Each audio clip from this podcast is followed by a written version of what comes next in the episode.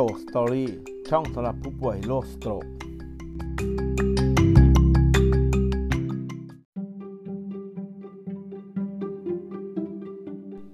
สวัสดีครับผม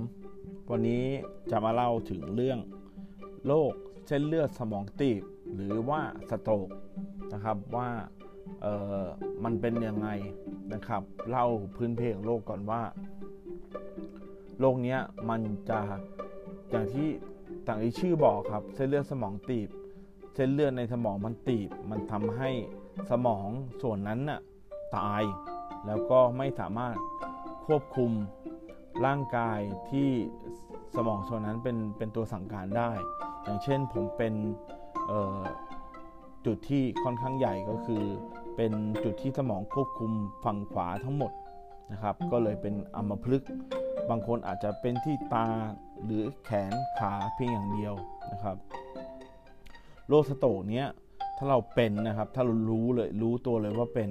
แล้วส่งโรงพยาบาลทันใน 4 ชั่วโมง หมอจะให้ยาล้างท่อเลือด แล้วเราก็จะกลับมาเป็นปกตินะครับ สามารถเดินออกจากโรงพยาบาลได้เลยนะครับ เรี่ยวแรงขาเนี่ยจะจะกลับมาเหมือนเดิม แต่ในกรณีของผมเนี่ย ไปโรงพยาบาลไม่ทันใน 4 ชั่วโมง แล้วถึงทันภาวะของผมเนี่ยไม่เหมาะสมที่จะให้ยา เนื่องจากน้ำตาลสูงและความดันสูงมาก ถ้าให้ก็เกรงว่าจะเป็นอันตรายต่อร่างกายอาจจะเส้นเลือดสมองแตกได้ ก็ทำให้ผมจึงต้องอยู่ในภาพ เป็นอัมพฤกษ์ครึ่งซีกนะครับอัมพฤกษ์ซีกขวาทั้งซีก เหตุการณ์เนี่ยมันเกิดขึ้นในในวันที่สองกุมภาพันธ์ ระหว่างที่ผมนอนอยู่ เราตื่นกลางดึกเพื่อจะไปเข้าห้องน้ำก็รู้สึกว่าตัวเองอะไม่สามารถพลิกตัวลุกขึ้นยืนได้ ผมก็เลย เอ๊ะ เรานอนทับ แขนหรือเปล่า แต่ขาก็เป็นด้วย เอ๊ะทำไงดีล่ะ ซึ่งโดยปกติเนี่ย ผมเองไม่ค่อยสนใจ เพราะไม่เคยป่วยนะครับ นี่นี่เป็นการป่วยครั้งแรกเลย ก็ไม่เคยสนใจว่าเอ้ยเดี๋ยวนอนก็คงหาย แต่วันนั้นไม่รู้ว่าฉุกคิดอะไรขึ้นมา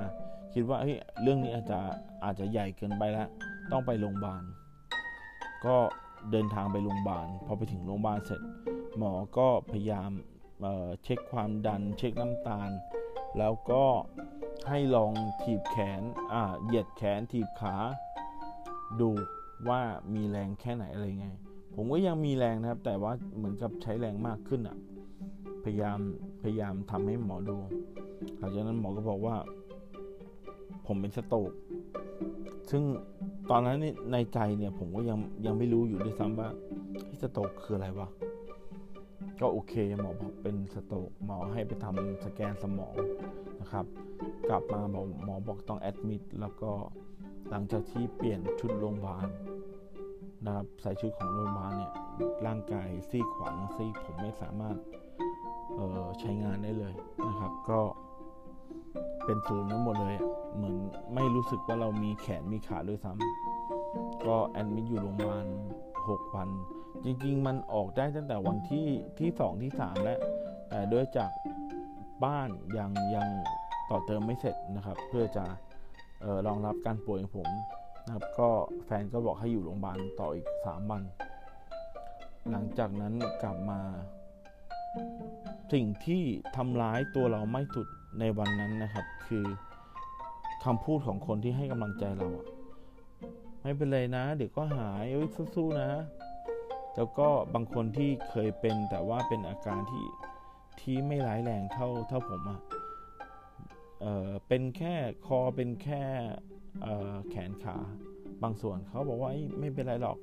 เขาเป็นสองเดือนก็หายสามเดือนก็หาย สิ่งเหล่านั้นน่ะมันทำให้เรากดดันมากแล้วทำไมหนึ่งเดือนก็แล้วเรายังไม่หายสองเดือนก็แล้ว มันยังไม่มีอะไรดีขึ้นทำไมแขนเราขยับไม่ได้นั่นแหละครับเป็นสิ่งที่อันตรายที่สุดเลย ตอนนั้นคิดมากฟุ้งซ่านอยากหายอย่างเดียว โดยโดยไม่ไม่ ไม่สนใจเลยว่าจะใช้ชีวิตอยู่ไงฉันรู้อย่างเดียวว่า ผมต้องหาย ผมต้องหาย แต่วันนี้ผ่านมาสิบเดือนละผมเลิกคิดแล้วว่าหายไม่หาย ผมแค่เรียนรู้ทำใจยอมรับว่าเราป่วยเป็นโรคนี้ แล้วมันต้องอยู่คู่กับเราไป นั้นใน EP ต่อๆไป เดี๋ยวผมจะมาเล่าว่า ผมใช้ชีวิตยังไงหลังจาก